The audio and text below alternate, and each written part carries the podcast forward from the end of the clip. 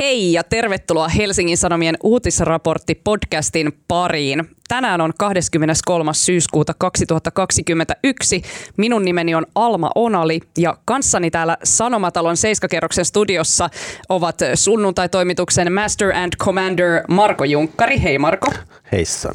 My ja... Master and Commander. Se ei kyllä yhtään vastaa todellisuutta.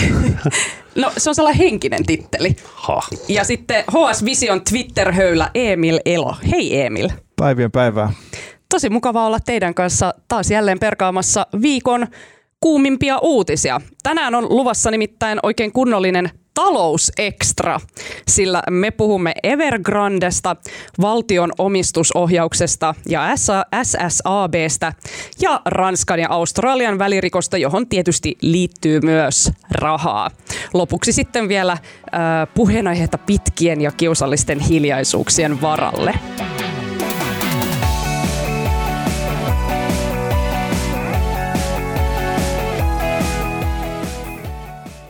Aloitetaan Evergrandesta.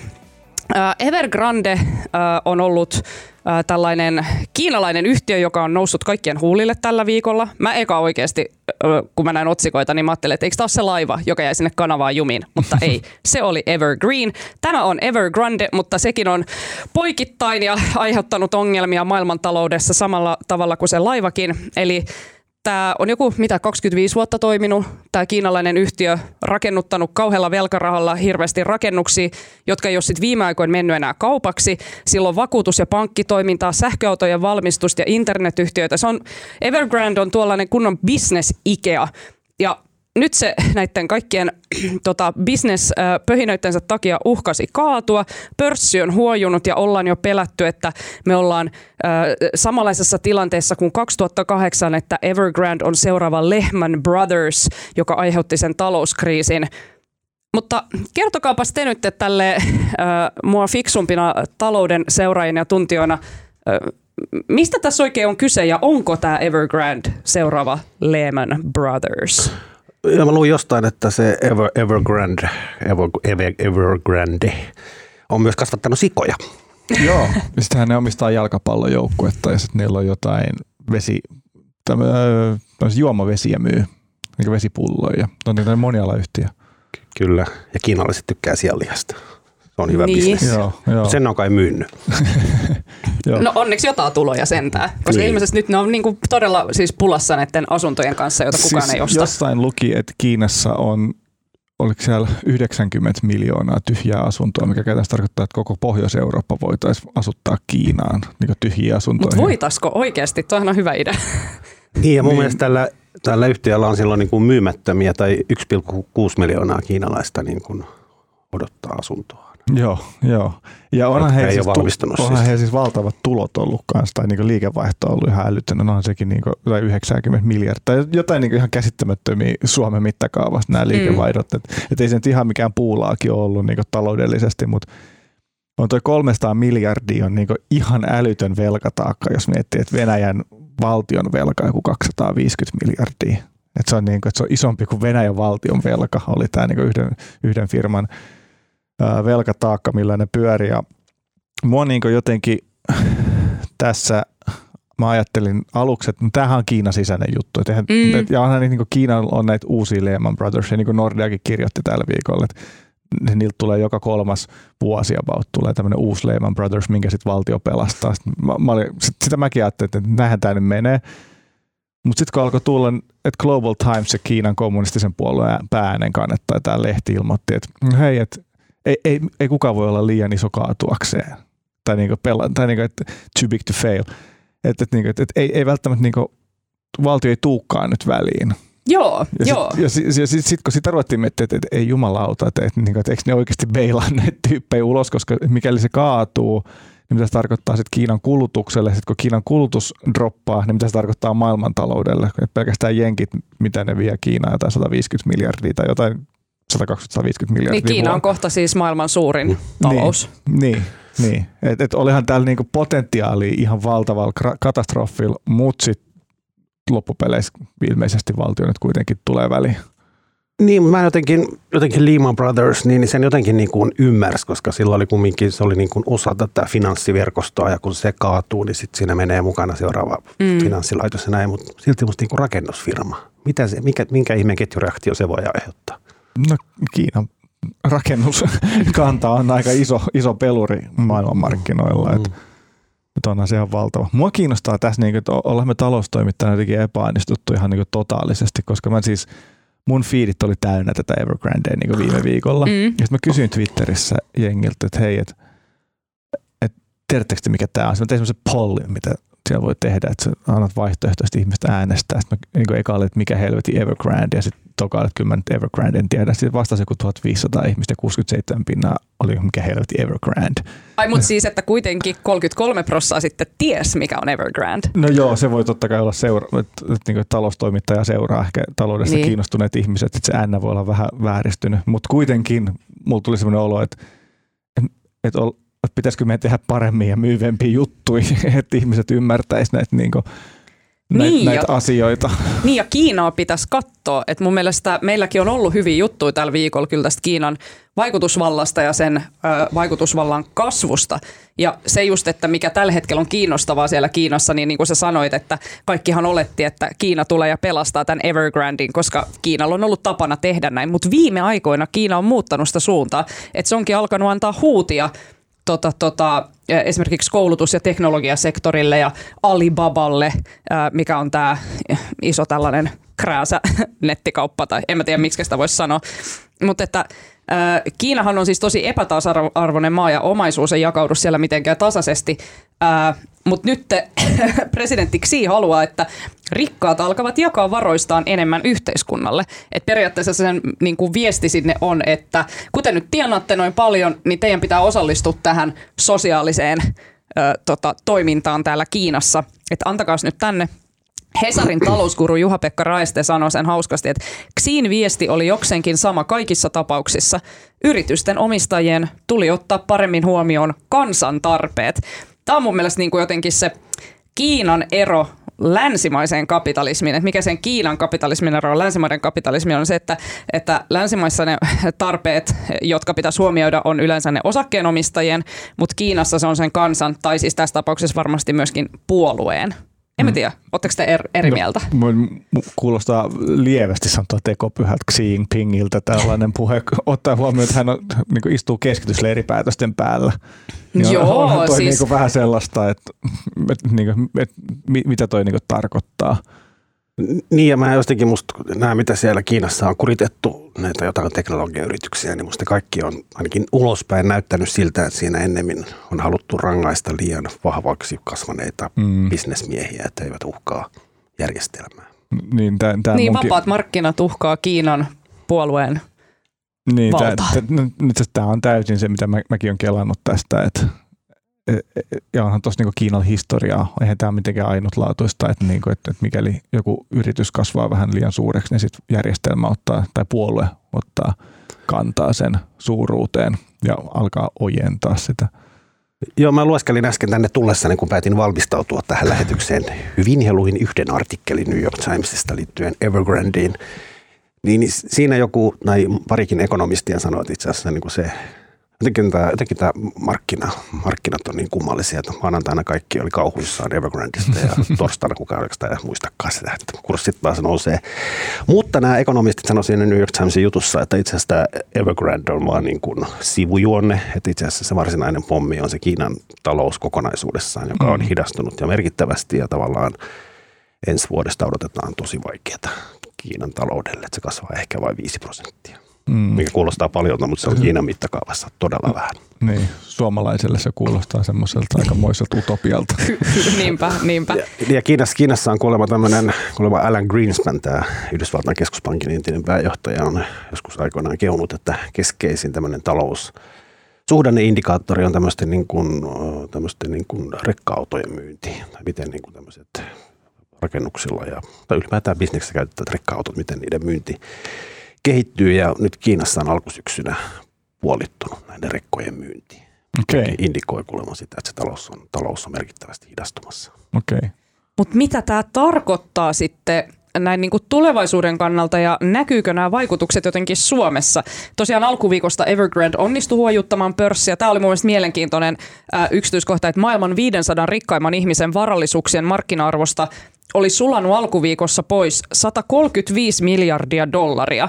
Ja siellä oli siis myös hissivalmistaja koneen pomon Antti Herlinin omaisuudesta myös sitten sulannut ilmeisesti mm. ää, tässä pörssilaskussa ää, tätä, tätä arvoa. Mutta nyt kaiketi pörssit on taas kunnossa vai mikä se tilanne nyt on, Emil? No mä en ihan tajunnut sitä. Siis Markolla on pidempi perspektiivi kuin mulla. Se osaa ehkä selittää paremmin, minkä takia, kun Fedihän ilmoitti eilen – että ne ilmeisesti on vähän niin kuin aikaisemmin, kun ajateltiin kun nostaa ohjauskorkoa, niin minkä takia pörssit reagoi näin voimakkaasti plussalla? No siis sehän oli, sehän oli jotenkin erikoista. Tässä puhutaan, kun puhutaan keskuspankkeista, puhutaan haukoista ja kyyhkyistä. Ja kyyhkyt mm. on semmoisia, jotka tota, eivät, halua, eivät halua nostaa korkoja ja haukat on tämmöisen tiukan, tiukan tota, finanssi- tai rahoitus, rahoitusmarkkinakurin kannalla, mutta tota, näin mä ymmärsin, että Fedin eilinen viesti oli niin kuin haukkamaisempi, kun mm. odotettiin tiukempi ja myös se, että niin kuin Jenkkien keskuspankki luopuu näistä rahamarkkinaoperaatioistaan jopa ehkä aikaisemmin kuin se on aikaisemmin Joo. sanonut. Mutta sitten mä ymmärsin, että tavallaan kun jotenkin nämä markkinoiden odotukset on aina niin jotenkin se on mystinen asia, mutta ilmeisesti se odotettiin niin kuin jopa tiu, vieläkin tiukempaa. Että se oli niin kuin, ah, okay. tämä ilmeisesti vastasi kaikille näitä odotuksia, mutta se oli niin kuin helpottavaa se, että nyt se niin kuin sanottiin, sanottiin ääneen, että nyt siinä on niin kuin aika selkeä tämä aikataulu asian suhteen, niin jotenkin selkeys rauhoitti. Mm. Niin siis vastauksena tähän niin kuin ison kysymyksen. Mä en ymmärtänyt heit... äskeisestä mitään. Niin. Vastaakseni tähän isompaan kysymykseen, mitä sä heitit, että meillä ei ole hajuakaan. Meillä, no. ei, meillä ei mitä tämä tarkoittaa ja yes. mitä markkinat niin tekee, koska ei kenelläkään ole. Ei, no niin hyvä, että se ei ole vaan mun ongelma, ei. että mä en niin kuin tiedä tai ymmärrä, että sit kukaan mukaan ei tiedä. Okei. Okay. Niin ja sitten jotenkin niin kuin, mä, en, en todellakaan tiedä, mutta tuntuu, että tämmöinen niin kuin lievä kauhu on levinnyt markkinoille, että jokainen rasahdus tällä hetkellä mm. Joo pudottaa pörssejä. Joo, onhan Eikö aika... olekin? Lopun ajat hämöttävät. Ihmiset, kuulkaa, sieltä vetävät jo omistuksiaan pois, pistävät takaisin tilille odottamaan sitten sitä kunnon pahoja aikoja, että pääsevät sitten siellä sijoittamaan. Niin, mulla on yksi tuttu, joka on innokas piensijoittaja ja hän myi jo keväällä kaikki. Joo. Hän meni täysin käteiseen, että odotti pörssiromahdusta. Sitä ei tullut ja kesällä se osti kaiken takaisin. Nyt se on jotain sitä Mä kyllä ostin maanantaina, vai eikö viime viikolla, tota noin, niin vähän tässä, kun tämä kurssit laski, niin lisäsin jenkkiosakkeiden määrää. No niin, sieltä heti Emililtä vinkit. Se, en varmasti anna. Jos mä niin jotain olen oppinut, niin en varmasti anna. Miksi? Sen takia, että tulee myöhemmin huutia, jos se meni pieleen, vai sitten, että jos ne meni oikein, niin se joudut jakamaan sen muiden kanssa sen onnen. Niin, sanotaan näin, että se, näin toimittajan näkökulmasta se on vähän liian iso vyyhti lähteä antaa tota, noin, niin sijoitusvinkkejä ihmisille suori osakeostoihin. Mulla on jonkinnäköinen vastuu tässä, ainakin näin näin. On, ja sitten mä, en, no, mä en vaikka Emil sanoisi tässä podcastissa mitä, niin mä en usko, että Yhdysvaltain markkinat siitä heilahtaa juurikaan, mutta kyllähän Suomessakin taloustoimittaja pystyy heiluttamaan jonkun vähän vaihtoisen pikkuyhtiön Kyllä. kurssia, mikä on nähty musta viime aikoina, että aina kun kauppalehti tekee jonkun hehkutusjutun jostain pikkufirmasta, niin, niin se kurssi nousee sitten 10 prosenttia. Ja pitää muistuttaa, niin. me, me, me, me ollaan kyllä silleen reguloitu, että meidän taloustoimittajan osakkeomistuksethan pitää olla ylhäällä ja Aha. ei saa muistaakseni shortata ja mitään muuta. Mä oon aikoinaan tehnyt ne säännöt Hesariin. Ootko? Olen.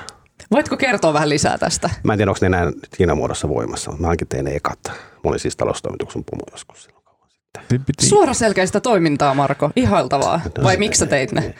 No se meni, no siis mun mielestä taloustoimittajat ry, joka on taloustoimittajien yhdistyskerho, niin, niin niillä on tämmöinen vapaaehtoinen rekisteri. Mä en tiedä, onko se enää ainakin jossain vaiheessa tota, ne oli julkisia, että kaikki taloustoimittajat, jotka ilmoitti sinne ja suurin osa ilmoitti, niin tavallaan kellä tahansa oli mahdollisuus päästä reaaliajassa katsomaan taloustoimittajien omistukset. Mm. Osa ei pistänyt nimeä sinne. Mutta mä en tiedä, se kai lakkautettiin, koska se rupesi sinne oikeastaan laitto, sinne laitto oikeastaan vain ne, joilla on paljon omistuksia. Jossain vaiheessa heitä rupesi harmittamaan, kun kollegat pilkkasivat niin tyhmiä sijoituksia.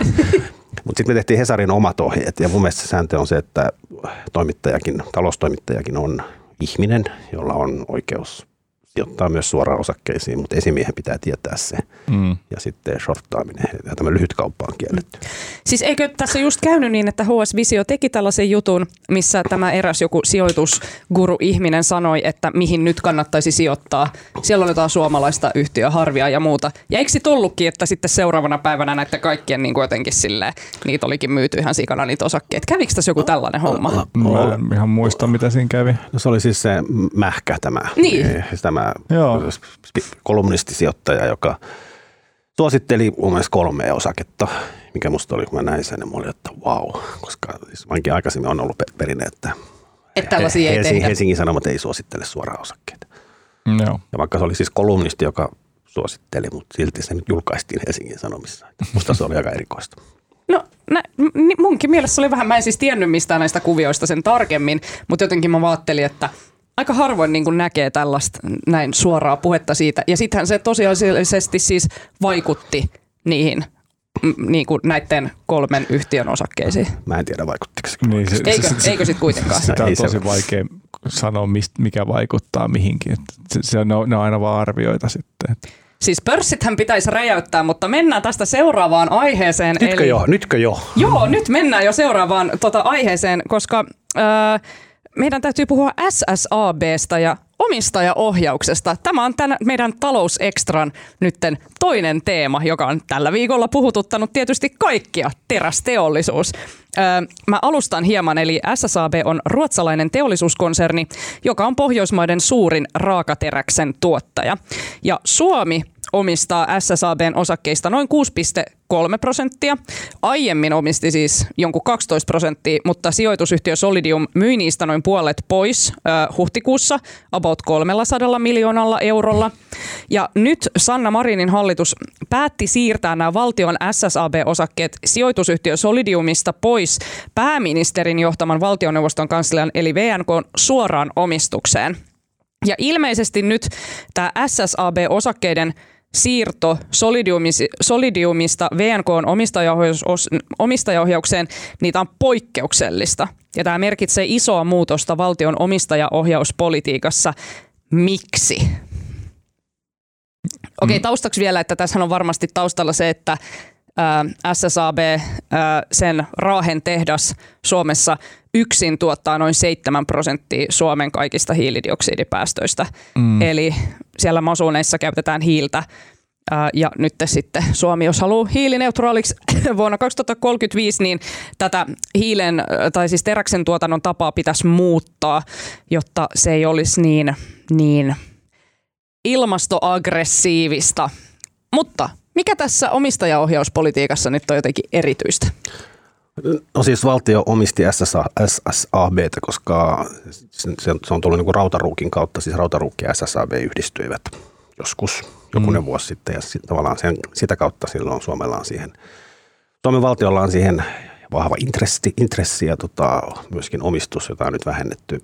Musta oli ihan käsittämätön liike. Mä niin kuin, mulla niin kuin, Joo, siis se periaatteessa johtuu, johtuu siitä, että siis SSAB kehittää tämmöistä niin kuin, tota, hiilivapaata terästuotantoa, joka on erittäin, se on niin kuin tavallaan hyvin kallis projekti toteuttaa ja myös se, että jos joku tehdas muutetaan tota, tuottamaan hiilivapaata terästä, se vaatii valtavat investoinnit ja todennäköistä on se, että se SSAB ei muuta sitä Raahen tehdasta itse asiassa, vaan ne muuttaa siis jonkun Ruotsissa olevan tehtaan. Hmm. Ja se on ilmeisesti koska meillä on nämä hallituksen asettamat ilmastotavoitteet, niin kai se toive olisi se, että se olisi, olisi tosi siisti, jos SSAB toimisi myös Raahessa. En tiedä, miten tämä, niin kuin, miten tämä omistuksen siirtäminen Solidiumista valtioneuvoston kansliaan, niin miten se, niin kuin, miten no, se niin kuin oli, vaikuttaa asiaan? No e- eikö siinä ole sille, että Solidium toimii niin eri periaatteilla? Just näin, eikö niin? Solidium toimii niin talousperiaatteilla, kun sitten taas VNKssa ne pystyy tekemään tämmöisiä strategisia tota noin, niin linjanvetoja, mutta on se silti mun mielestä tosi outoa, koska... No, mutta ei se selittää, siis mä niin kuin, tavallaan siis, no siis Suomi omistaa se on 6, jotain prosenttia osakkeista ja äänivallasta jotain kahdeksan. Hmm. Mutta siis niin kuin ensinnäkin eihän Suomi kumminkin tämmöisenä pienenä alle 10 prosentin omistajana pysty tavallaan sanelemaan sen yhtiön strategiaa ja määräämään, että nyt teidän pitää tehdä raahessa jotain. No tämäpä siinä on nimenomaan herättänyt vähän kummastusta. Ja se ei niin kuin, mä en tiedä, se siitä, että Solidium oli niin kuin ehkä myymässä ne kaikki pois, koska se myi osan, niin, niin valtio tavallaan halusi säilyttää sen, säilyttää sen omistuksen ja sitten taas valtio ei voi komentaa Solidiumia, tai teoriassa ei voi komentaa, käytännössä varmaan voi, mutta se haluttiin niin kuitenkin varmistaa, että niitä ei myydä ja sitten käsittääkseni se yhtiö saattaa joutua järjestämään osakehan, niin tavallaan sen rahoittaakseen sitä hiilivapaan tereksen tuottamista ja kehittämistä. Mm. Ja sitten jos tota, valtio saattaa sitten, se on ehkä helpompi osallistua siihen antiin nyt mahdollisesti ostaa myös lisää osakkeita. Niin vissiin niin se, mitä, mikä tässä on niin ihmisiä kummastuttanut, oli se Tytti Tuppurainen, omistajaohjausministeri, joka ilmoitti, että he pyrkii läheiseen yhteistyöhön tämän, onko se LKAB, tämä suurin omistaja, suurin omistaja joka on ruotsi, ruotsalainen. ruotsalainen, joka valtio, Ruotsin valtio omistaa, he omistaa joku 16 pinnaa niin SSABsta. Joo. Ja se on niin kuin, että se on aika erikoinen lausunto, koska myös Ruotsissa on osakeyhtiön laki, eli että kaikki osakkeenomistajat täytyy kohdella yhdenvertaisesti. Niin miten niin kuin tällainen VNK ja niin kuin tämä LKABn läheinen yhteistyö, miten se, niin kuin, mitä se tarkoittaa muille osakkeenomistajille, miten se, niin kuin, miten se on niin kuin mahdollista, että, että joku Tytti Tuppurainen ja se LKABn puheenjohtajaksi Jöran Perssonen, Ruotsin entinen pääministeri, niin kahdest, niin, että, että, että nämä kuplat keskenään sopii, mitä SSABs tapahtuu, vaikka ne ei omista mitään älyttömyyksiä. Ne siis yhteensä yli vähän päällä 20 pinnaa mm. sit yrityksestä. Onhan tämä niinku on tosi ja, outoa muille osakkeenomistajille. Niin kuin mä en ole ihan täysin, mä en ole ihan täysin otetta ja kyllähän niin kuin, siis varmasti joka ikinen SSABn osakkeenomistaja suhtautuu myönteisesti Suomen hallituksen ilmastotavoitteisiin, mutta heillä saattaa olla myös muitakin motiiveita tähän omistukseen, kuten esimerkiksi tuoton kasvattaminen. Että se ei välttämättä ole heidän ykkösprioriteettinsa. Niin. Niin, no kun tämä on, näin, mä, sanokaa nyt jos mä oon ihan väärässä, mutta mä jotenkin ymmärsin tämän niin, että se siirrettiin pois sieltä Solidiumista just sen takia, että kun siellä Solidiumilla on just nämä talousperiaatteet ykkösenä ja osakkeenomistajan interest on boss ja niin kuin pääasia. Mutta nyt kun ne siirsi sen pois sieltä, niin tavallaan ajateltiin ehkä, että tässä voitaisiin mennä nyt esimerkiksi tämä hiilineutraaliustavoite edellä ja ne osakkeenomistajien intressit ei olisi ykkösenä. Ei, ei, ei, ei ole mistään ei tällaisesta kyllä, kyse. Ei, sillä, ei siinä ole musta mitään eroa, että onko se Solidiumissa tai VNKssa. Että se, tavallaan se, ei, ei, ei, eli se ei ole mitään eroa. Okei, ei, eli, ei eli, se valtio-omistus sitten SSABesta kasva, sama niin, niin, niin. missä konttorissa niitä osakkeita käsitellään. Ei se, niinku, ei se vaikutusvalta SSABessa kasva yhtään se enempää.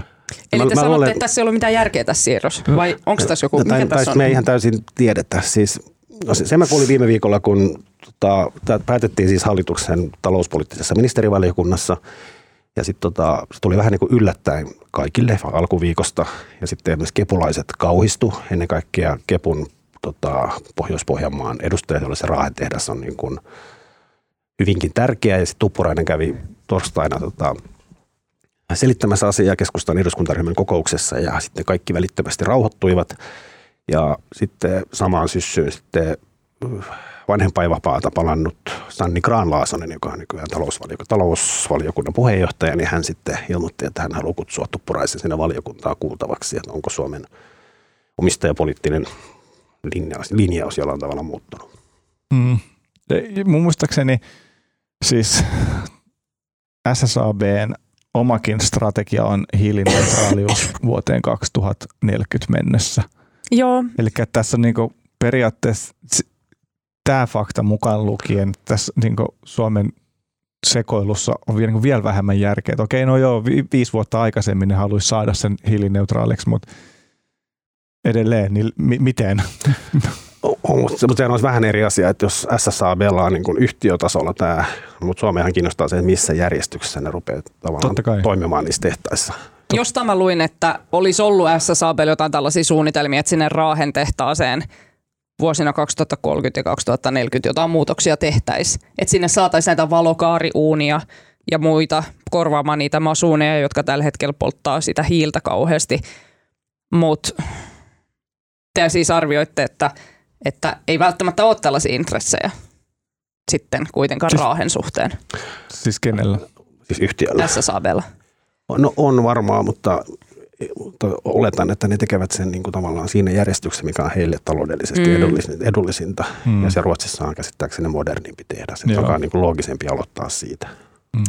No mutta voiko tässä nyt olla jotain sellaista, niin kuin, voiko tämä nyt iskeä jotenkin takaisin, tiedättekö silleen, Suomen näpeille, tämä tällainen – osakkeiden siirtelygeimi? No on varmaan jos niin ääriesimerkkejä haetaan, mitä totta kai, totta tässä, kai haetaan. tässä aina yleensä haetaan, niin, niin. mitä joku tollainen ulkomainen sijoittaja ajattelee, jolla on täällä vaikka joku, joka pohtii tänne täällä tehdasomistuksiaan tai muuta. Että kyllähän toi varmaan vähän, että, että mitä toi valtio tulee tähän nyt säätää niin kuin väliin tavallaan. Että mitä jossain outokummussa ajatellaan, eikö valtio omista siitä joku 20 pinnaa. Että No okei, mm. niiden päästöt on ihan murusia verrattuna SSAB, niin päästä eikä tietenkään valtio tämmöisiä niin nyt pohdi. Se Tuppurainenkin sanoi, että ei, niin kuin, että ei ole mitään muita intressejä niin nyt tehdä tällaisia VNK listoille omistusta siir- siirtäviä muuveja ei ole tarkoitus tehdä, mutta kyllä toi niin kuin, legendaarinen mainehaitta voi olla.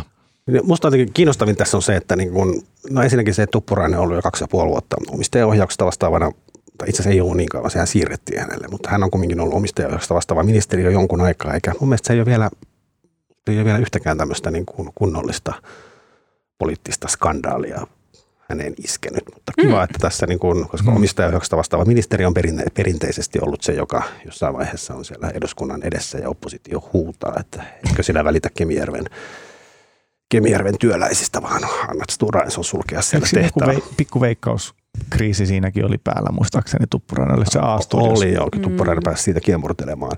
Mutta siis tämä just sen takia, koska niin kun nämä valtio-omisteiset yhtiöt on poliitikoille aina hankalia, koska sitten se oppositio rupeaa huutamaan, että miksi Tuuraisen annetaan sulkea Kemijärven tehdas ja sitten hallitus yrittää sanoa, että yhtiö tekee omat päätöksensä ja sitten niin kuin pestäkseen kätensä valtio on koittanut siirtää nämä yhtiöomistukset pois niin kuin etäämälle itsestään, eli sille Solidiumiin, jossa se on helpompi sanoa siellä eduskunnassa, että ei, ei maahan mitään, vaan Solidium hoitaa. Hmm. Mutta nythän tämä on niin kuin siinä mielessä muutos, että nyt yllättäen poliitikot haluakin taas hoitaa.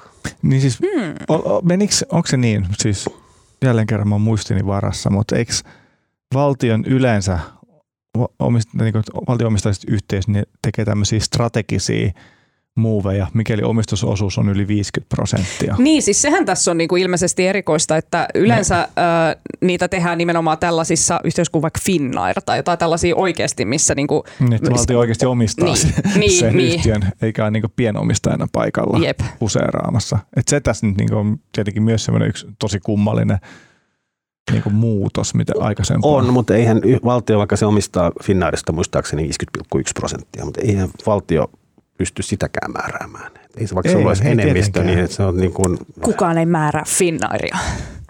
Niin. niin. mutta niin, et sä voi määrätä, mutta sä voit kuitenkin niin perustaa sun päätökset tämmöiselle poliittiselle strategialle. Niin, ja kyllähän siis pystyyhän valtio siinä mielessä, ohi, valtio ei voi määrätä, että Finnaari pitää lentää sinne Kajaaniin, mutta se pystyy tavallaan sitten yhtiökokouksessa halutessaan vaihtamaan hallituksen ja koittaa saada sinne tyypit, jotka mahdollisesti vaihtavat sitten toimitusjohtajan ja hmm. niin pitkään kuin yhtiö tekee, kuten enemmistöomistaja. Tuppurainen toimitusjohtajana. Niin, mutta siitä huolimatta kyllä siis valtion keinot vaikuttaa pörssiyhtiöihin on hyvin pienet. Oh. Hmm. Mutta että joo, mustakin tuntuu, että sitten kun on yrittänyt lukea tästä ja ymmärtää tätä äh, vyyhtiä, niin tosi monien äh, reaktio on just ollut vata, että häh, että herättää nyt vaan enemmän kysymyksiä kuin jotenkin tarjoaa vastauksia. Mä veikkaan, että SSAB semmoista yksityisomistajat on katsonut tätä ollut silleen, niin kuin, että söpöö, mutta mitä, mitä sitten? niin, mua, mua jotenkin vähän masessa, kun mä, sitä sattui vielä ajallisesti ja hienosti, että silloin kun viime viikolla tämä Mekkala tästä SSABsta alkoi, niin, niin torstai-iltana muistaakseni SSAB tiedotti, että yhtiön hallituksen puheenjohtaja eroaa. Ja mä olin, Joo. että vau, että taas on nyt, saadaan tämmöinen niin kuin yhteispohjoismainen niin kuin yritysskandaali aikaiseksi, mutta se SSABn hallituksen puheenjohtaja ero ei ilmeisesti millään tavalla liittynyt tähän Suomen valtion toimintaan. Boring. Vaan se liittyy siihen, että ruotsalainen Industrivärden on vähentänyt omistusta, tota, omistusta SSABssa alkukesästä ja tota, tämä hallituksen puheenjohtaja istui nimenomaan sen Industrivärden mandaatilla siellä. Mm. Ahaa, aivan. Eli että me mm. ei saa, tai ei ollut edes niin kuin, mua vähän masens, koska musta olisi ollut kiva, kun olisi saatu aikaiseksi. Tämä oli vähän tylsä kohu. Tämä oli vähän tällainen, okei, okay, joo, joo, tällainen nilkuttava ankka. No ei nyt ankka sentää, mutta kana. Joo. Joo. Hei, mennään seuraavaan aiheeseen, nimittäin on, on, on tota selkkauksia muuallakin maailmassa. Nimittäin Ranska ja Australia ovat onnistuneet kehittämään välilleen aika mojovan riidan. Mun mielestä on jotenkin aivan hykerryttävä keissi. Mä jotenkin rakastan sitä, kun ranskalaiset lähtee sellaisella Ranska vastaan muu maailma meiningillä, tiettekö, silleen niin kuin niin kuin loukkaantumaan tuolla turuilla ja toreilla. Eli Ranskassa ollaan tosiaan heristelty nyrkkejä Australia siksi, kun Australia perääntyi isosta sukellusvenediilistä Ranskan kanssa ja ilmoittikin, että ydinsukellusveneet tuotetaankin Yhdysvalloissa. Ja taustalla on siis se, että Australia, Yhdysvallat ja EUsta eronnut Britannia mm, ovat ihan vastikään solmineet tällaisen yhteisen AUKUS-nimisen puolustusliiton, joka vie etenkin Britannian tiivimmin Indo-Pasifiselle merialueelle, eli basically lähemmäksi Kiinaa. Eli vanhoja kunnon kolonialismin polkuja takaisin juurille britit ovat kulkemassa. Mutta siis Ranska sai tietää tästä koko hommasta jotenkin tosi myöhään. Ja Ranska otti tämän totta kai tosi raskaasti, koska he luuli, että heille on tulossa nyt ihan sikana rahaa jostain sukellusveneiden rakentamisesta. Ää, Ranska kutsui kotiin suurlähettiläänsä Yhdysvalloista ja Australiasta. Ja mun mielestä paras tässä on se, että Britannia ja Yhdysvallat on vähän ihmetellyt Ranskan reaktioita. Ne on ollut vähän silleen, että mis, mistä ne nyt suuttu? Et me luultiin, että Australia on ihan hyvissä ajoin niin varoittanut Ranskaa, että tällainen siirto ja muuvi tullaan tekemään. Ja sitten kävi ilmi, että ei Australia ollutkaan todellakaan mitenkään hyvissä ajoin kertonut Ranskalle tästä. Ja sitten Australian pääministeriltä Scott Morrisonilta oli kysytty, että no miten tässä nyt näin kävi, että miksi te ette niin kuin kertonut tästä ajoissa, niin se Morrison oli selitellyt asiaa, että no tiedättehän te, että ihmisethän nyt noin yleensäkin vitkuttelee vaikeiden asioiden kertomista viimeiseen asti, niin ymmärtäisi, että tämä tilanne on niin kuin, että Australia olisi jättänyt Ranskan alttarille ja lähtenyt sellaiseen paremman menage à trois pariin. Unohtanut infota siitä ajoissa. Mutta oletteko te seurannut lainkaan tätä keissiä? Joo, Mä en, mä en ehkä niin näkisi tätä ehkä Ranskan ja Australian välisenä kahakkana, vaan onhan tämä niin se syy, miksi tästä on tullut niin valtava myllerry. Se, siis, mitä siis oli joku 66 miljardinen sukellus. Joo, joo. Ketä niin kuin, siis pennosia. Että eihän se niin se pointti tässä, vaan pointti on se, että Yhdysvallat niin kuin, tuli vähän niin kuin se diilin väliin.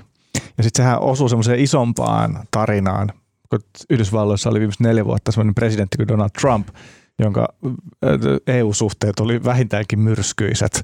Niin tavallaan Ranska nyt näkee tämän Joe Bidenin hallinnon väliintulon tähän diiliin, että, niin kuin, että mitä helvettiä te teette, että eikö Amerikan pitänyt olla back että, niin kuin, että miten tämä EU ja Yhdysvaltain mm. välinen suhde, niin kuin, että millä, missä kuosissa tämä oikeasti on, että niin kuin, teette tuommoiset oharit meille. Ja se on niin kuin varmaan tässä se ydinjuttu. Eihän siis se, että Rans- Australia ostaa 66 miljardia sukellusvene, nehän saa ostaa kenen ne haluaa. Mitä se Ranskalla kuuluu, jos ne ostakaan niiltä. Ei se niin kuin, ei Ranskalla ole oikeutta siitä suuttua Australialle, jos ne päättääkin ostaa sitä muualta.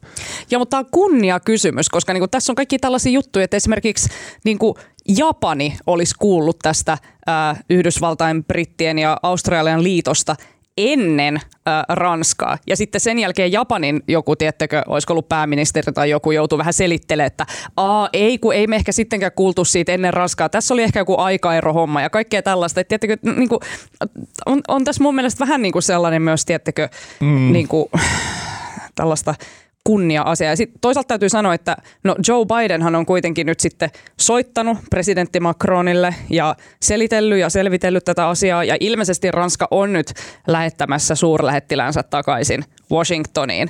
Mutta mm. Australian kanssa tämä homma ei ole vielä ok. Että ne ei ole sujut. Mitä Ranska meinaa tehdä Australialle? Se varmaan niin. vapisee siellä U- uudessa puolustusyhteistyössä Yhdysvaltain kanssa. Ne vapisee Ranskan vastausta. Joo, mua on, musta Emilton jotenkin selitti hyvin, mutta siis onhan tässä myös se niin kuin, tavallaan se eurooppalainen harhaluulo, että jotenkin Yhdysvallat oikeasti olisi back. Mm. Niin. Että sehän oli jo Obaman aikana, kun Yhdysvallat ilmoitti, että itse asiassa toi tyyni valtameri on paljon olennaisempi kuin mm-hmm. sen, se alue kuin Eurooppa, johtuen Kiinasta. Ja niin kuin, että ei Biden, vaikka se ehkä, ehkä käyttäytyy NATO-kokouksessa nätimmin kuin Trump, mutta jota, ei, se, ei jenkit ole muuttamassa tätä perussuuntautumista. Ei, eikä hänen niin kuin, o, tota, kampanjaohjelmassakaan missään mainittu, että, että nyt ruvetaan tekemään diilejä EUn kanssa. ei se, niin kuin, että Pentagonin strategia on ollut yli kymmenen vuotta niin kuin Kiina. Että mm. nyt mennään, kaikki, mitä te, kaikki, mitä Yhdysvallat tekee ulkopoliittisesti, tähtää siihen, mitä tapahtuu Yhdysvaltain ja Kiinan välillä. Ja tämä liittyy suoraan siihen, koska mm. Australiahan on aika ahdingossa Kiinan kanssa, koska siinä on vain yksi sellainen vesi välissä. Mm. Ja sen takia ne sukellusveneet on Australialle tärkeitä. Ja Kiina, ja Kiina koko ajan varustaa omaa laivastoa. Joo, ja Australia ja Yhdysvaltain välinen suhdehan on tosi pitkä. Se on semmoinen, mitä täältä mm. Euroopasta ei välttämättä aina ehkä muisteta, mutta Australiahan on tapellut niin Yhdysvaltain rinnalla jostain niin ensimmäisestä maailmansodasta lähtien jokaisessa kahakassa ja on niin kuin, ensimmäisiä, kenelle Yhdysvaltain uusi presidentti aina soittaa, on mm. Australian pääministeri. Siis Biden oli just sanonut, että Australia on meidän tärkein kumppanimme ja niin kuin our strongest ally jotain tällaista. Okei, kuulostaa tietysti korupuhelta, mutta ö, ehkä se on nimenomaan tämä Kiina. Kiina, joka on tätä meidänkin keskustelua tässä suurelta osalta hallinnut, niin mm. ö, tämä on se syy. No EU-komission puheenjohtaja Ursula von der Leyen, tai tämän podcastin ystävien kesken Sota Ursula, niin hän myös painokkaasti totesi, että tässä on paljon avoimia kysymyksiä, joihin tarvitaan vastaus. Yhtä jäsenmaistamme on kohdeltu tavalla, jota ei voi hyväksyä. Mitä mieltä te olette tästä Sota-Ursulan painokkaasta viestistä, ei voi hyväksyä? Et nimenomaan, että onko tässä nyt nimenomaan mm. kyse sukellusveneistä vai onko tässä nyt jotain muuta lai, suurempaa jotenkin tällaista, niin kuin musta tuntuu, että EU kokee vähän tällaisten niin kuin, Toisaalta eihän tämä ole ehkä EUn asia. Mä en ole nähnyt, että muut EU-maat olisi mitenkään nyt silleen, että sankoin joukoin lähtemässä niin kuin loukkaantumaan Ranskan puolesta tästä asiasta. Niin, no siis niin kuin, niin kuin tuossa sanoin, että tämä tavallaan kytkeytyy siihen aikaisempaan, mitä mm. EU ja Yhdysvaltain välillä on tapahtunut. Sä oot ihan oikeassa siinä, että en mä, New York Timesissa taisi olla se pitkä juttu tällä viikolla tästä keissistä ja siinähän niin kuin nimettömät EU-lähteet puhuu, että mitä helvettiä me niin kuin, tämä EU tähän liittyy, tähän Ranska ja Yhdysvaltain välinen juttu, mm. että minkä takia niin kuin EU sotketaan tähän, mutta totta kai niin kuin, EU-viraisten tahojen pitää ottaa tiukka mm. kanta, koska heidän omaa jäsenmaata on nyt loukattu ja, ja Macron itkee palatsissa Bidenin perään. Mut. Mun täytyy sanoa, mua nauratti ihan hirveästi se, mitä Boris Johnson, Britannian johtava huulenheittäjä, oli nyt sanonut tähän Ranska-kohuun. Se oli sanonut, että It's time for some of our dearest friends around the world to prenay and grip about this and don moi and break. Ihan perus Johnsonia upeata niin. tota, kettuilua sinne Ranskan puolelle. Ja sen jälkeen se on, of course we love the French. Mutta että Johnson on vaan tälle, että tämä on mainio tilaisuus uusille kumppanuuksille maailmanlaajuisen turvallisuuden edistämiseksi, eli Kiinan kanssa kahakoimiseksi ää, Tyynellä valtamerellä. Ja mm. sitten oli kysytty myös, että mitäs jos Kiina vaikka jotain lähtee yhä lujemmin käpälöimään Taivania, niin tarkoittaako se, että joku Britannia vaikka joutuu sitten osaksi sellaista ää, sotaa, niin Johnson oli silleen, saattaa olla. Niin. Mun mielestä ehkä tälle EU-kansalaisena ajattelen tätä asiaa niin, että mä annan Bidenille vähän vielä aikaa, koska musta tuntuu, että myös EUta jossain vaiheessa kysytään kyllä tähän Kiinan vastaiseen koalitioon mukaan. Et mm. Ehkä nyt sen aika ei ole vielä ollut, koska heillä on muita intressejä ollut, mutta mut jossain vaiheessa tulee vielä seuraavien kolmen ja puolen vuoden aikana semmoinen hetki, kun he soittaa EUn päätoimistoon ja kysyy, että mitä tehtäisiin vaikka 5Gn kanssa ja näiden teknologiayhtiöiden kanssa. Tehtäisikö jotain vaikka yhdessä? No silleen, että mitä sota Ursula kiinnostaako sota ja sota Ursula on silleen todellakin. Niin. niin mitä sä Emil luulet, kun tuossa äsken puhuttiin sitä SSB, SSABstä ja oltiin yhtä mieltä, että valtion 6,3 prosentin omistus ei niin kuin anna Suomen valtiolle niin kuin sanavaltaa siinä yhtiössä, mutta mitä luulet, jos kyseessä olisikin Ranska? Että Ranska omistaisi jostain teräsyhtiöstä 6,3 prosenttia. No se voisi olla, sen olisi vähän leverage jo. Siinä Kyllä. Sitä, sitä Ranska, BKT. Ranska on tämmöiset pienet asiat, kuten osakeyhtiöllakin, eivät käsittääkseni ole yhtä paljon hidastaneet kuin suomalaisia. Totta. Niin musta liittyyhän tämä myös siihen, että Ranskahan puolustaa hyvin aktiivisesti omia yrityksiään, mm. riippumatta siitä, onko valtio omistaja niissä vai ei. Mm. Niin, tai siis, kuka on pääministeri. Se, niin kuin, että, mm, että se, se ei ole poliittinen, niin kuin, itse mikään poliittinen ideologinen kysymys, että ollaanko nationalistisia vai ei. Kaikki on. Niin, ja siis Macronhan oli tässä myös painellut nyt sitten Intian pääministeri Narendra Modin puheille ja luvannut, että me rakennetaan ne sukellusveneet teille. Kiva. Onko siellä tarvetta niille? No kai nyt Intiallakin on tarvetta siellä samalla Indo-Pasifisella merialueella niille sukellusveneille. Siellä on kohta kaikilla omat sukellusveneet, kuulkaa, jolla on Papua Uusi Gineallakin kohta. Öö, no, m- tähän voisi nyt vähän vielä tälle heitellä tällaisia äh, valistuneita mielipiteitä siitä, että mitä tämä kaikki tarkoittaa näiden länsimaiden suhteiden kannalta ja mitä tämä tarkoittaa Indo-Pasifisen tulevaisuuden kannalta. Mitähän siellä merellä rupeaa kohta tapahtuu? Niin mä rupesin miettimään sitä, että saisikohan Suomi hankkia sukellusveneitä. Me ollaan kuitenkin niin kuin Pariisin rauhansopimuksesta jo sanouduttu niin kuin, ei nyt irti, mutta ainakin mitä, mitä, mitä me silloin Ysärillä sanottiin, että tota, ainakaan sitä entisen malliin noudatetaan. Niin jos saisi sehän kieltä Suomelta sukellusveneet, saisikohan niitä hankkia? Mehän voitaisiin ostaa ne Ranskan sukellusveneet. Kyllä. Mä niin. kyllä menin, mun niin jännittää ihan sikana sukellusveneet. Se on kummin painajainen. Hei, oikeasti Kim Wallin tapauksen jälkeen niin todellakin. Niin. Mutta jos on 60 miljardia, niin niitä on varmaan aika monta. Olisihan ne siistiä. Eikö joku kymmenen? Onko nyt kymmenen vaan? Voitaisiko me vaan ostaa hävittäjien sijaan sukellusveneitä? Se olisi tosi strategisesti hyvin merkittävä liike. Ja toi Itä- Itämeri on vaan niin matala, että se vaikka se menee no, alas. Se näkyy se antennissa koko ajan.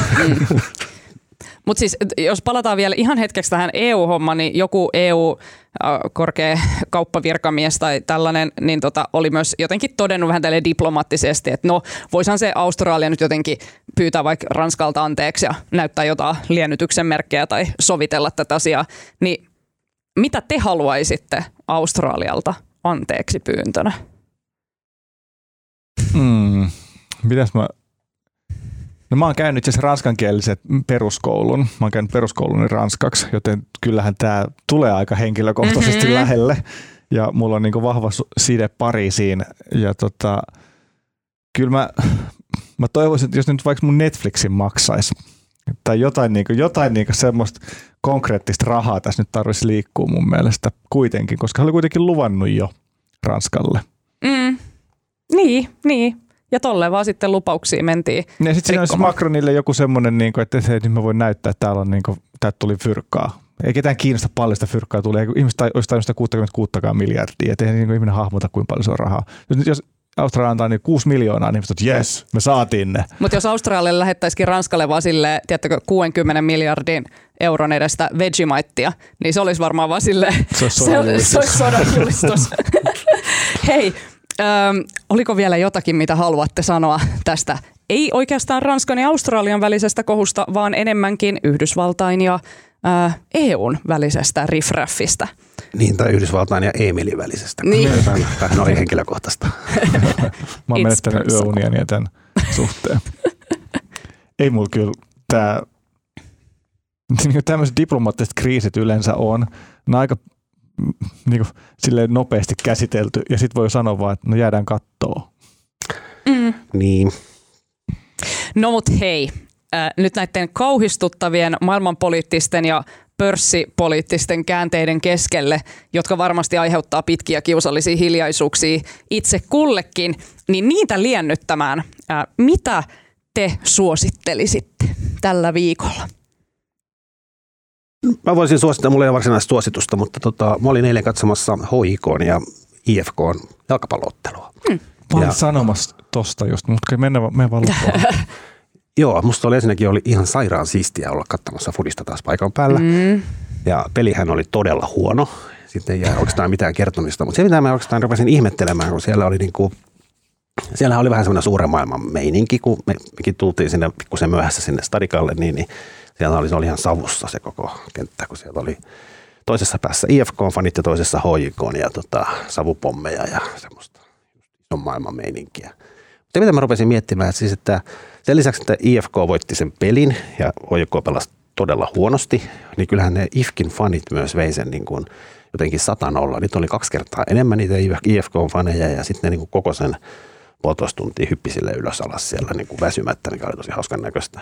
Sitten mä rupesin miettimään, että mistä ne, niin kuin, mistä ne fanit oikein tulee, ketä ne on. Mm. Koska niin kuin, siis nimenomaan IFKin fanit, HJK jotenkin ymmärtää, se on Su- Suomen suurin seura ja joka toinen helsinkiläinen lapsi on pelannut jossain vaiheessa HJKssa tai tietää, että on joku suhde HJK. Mutta eihän IFKI, nehän ei edes pelaa fudista, tai siis pelaa, mutta ei juniorisarjoissa ole niin ihan marginaali toimia, ja eikä IFK niin jalkapallossa musta – ikinä herätä, ole herättänyt kenessäkään niin suuria tunteita.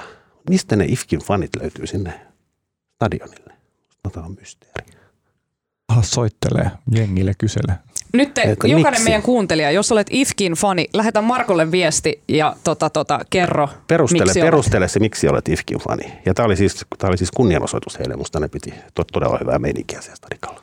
Ihanaa fanikulttuuria. Mitäs tota, Emil? No siis mä olin siis mä tos tajusin puolivälissä lähetystä, että mun pitää suositella tässä jotain. Sitten mä nopeasti muistelen, mitä mä oon nähnyt viime päivinä. Sitten mä muistan, että mä näin eilen Tommi Parkkosen Instagramissa Marko Junkkarin tota noin, niin jalkapallokatsomus. Ja sitten mulla tuli siinä eilen, kun mä selailin Instagramia ja löysin teidän yhteiskuvat sieltä. Sitten mä, tosin, mä haluan myös mennä katsoa jalkapalloa. Sitten mä olisin suositella jalkapalloa. Mutta sen sijaan mä suosittelen jääkiekkoa. Koska tota, mä, mä oon menossa tänään Hifkin pelin katsoa Hifki Tepsiin ja mä jotenkin... Kummas puolella sä muuten oot? Mä oon Turun palloseuran kasvattaja ja kannattajia. Tänä kannattaja voi toimittajana olla enää, mutta mä... Uskallatko sä panna Helsingin jäähalli jonkun tepsipipon päähän? En. Se ei liity Helsingin jäähalli, se liittyy mun tota, toimittajan jääviyteen. Mutta tota, jotenkin mä veikkaan, että mulla tulee tippalinssiin, koska mä pääsen ekaa kertaa puolentoista vuoteen tämmöiseen joukkueurheilutapahtumaan niin syömään pähkinöitä ja katsoa ja haukkuu pelaajia ja ihastelemaan suorituksia.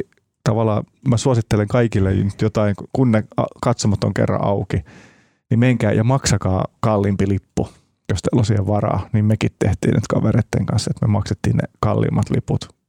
Vaikka me ei tarvitsisi päästä niille paikoille, musta tuntuu, että seurat tarvii nyt niitä rahoja. Onpa ihania, ihania ehdotuksia. Hei, mä jatkan vielä tällaisella niin kuin herkällä tunnelmalla. Äh, mä haluan suositella Netflixistä äh, sellaista mainiota australialaissarjaa kuin äh, Rakkautta autismin kirjolla. Äh, viime vuonna tuli siitä ensimmäinen tuotantokausi ja nyt sinne on tullut toinen tuotantokausi. Mä ilahduin suuresti, kun mä näin, että ne on jatkanut tätä näiden ihmisten seuraamista. Kyse on siis tavallaan deittiohjelmasta, mutta tässä ihmiset, jotka on autismin kirjolla, niin etsii rakkautta. Ja ö, se on paitsi jotenkin tosi ihanaa katsottavaa siinä, kun siinä nähdään myös näiden ihmisten perheitä ja sitä, miten jotenkin silleen ö, jotenkin tukevia ja lämminhenkisiä ne kaikki on toisiaan kohtaan, niin se mun mielestä tosi mielenkiintoisella tavalla tuo esiin ö, meidän kulttuurin, niin kuin länsimaisen kulttuurin harhakäsityksiä rakkaudesta. Että tosi monet näistä ihmisistä, että kun niiltä kysyy, että mitä rakkaus on, niin ne kertoo asioita, jotka he on varmasti saaneet, vaikka he sanoivat, että mä oon lukenut kirjoja tästä ja mä oon nähnyt elokuvia ja tällaista sen pitäisi olla, mutta mä en oikeastaan ehkä ikinä itse ollut rakastunut. Ja mun mielestä siinä näkyy niin selvästi se, että kuinka vaikka epärealistisia tavoitteita jollekin äh, rakkaudelle ja parisuhteelle asetetaan. Mutta se on siis aivan ihana sarja. Niitä ihmisiä mun mielestä niin kuin, kerrankin äh, autismin kirjoilla olevat ihmiset itse saa äh, representoida itseään ja kertoa omalla äänellä, mitä he kokee. Ja mä katoin eilen illalla pari jaksoa ennen kuin mä kävin nukkumaan. Ja sitten mä näin yöllä unta että mä olin rakastunut. Ja mä olin niin hyvällä tuulella, kun mä heräsin sen jälkeen. Niin mä niin lämpimästi suosittelen tätä sarjaa kaikille, etenkin kaikille rakkauden kaipuisille.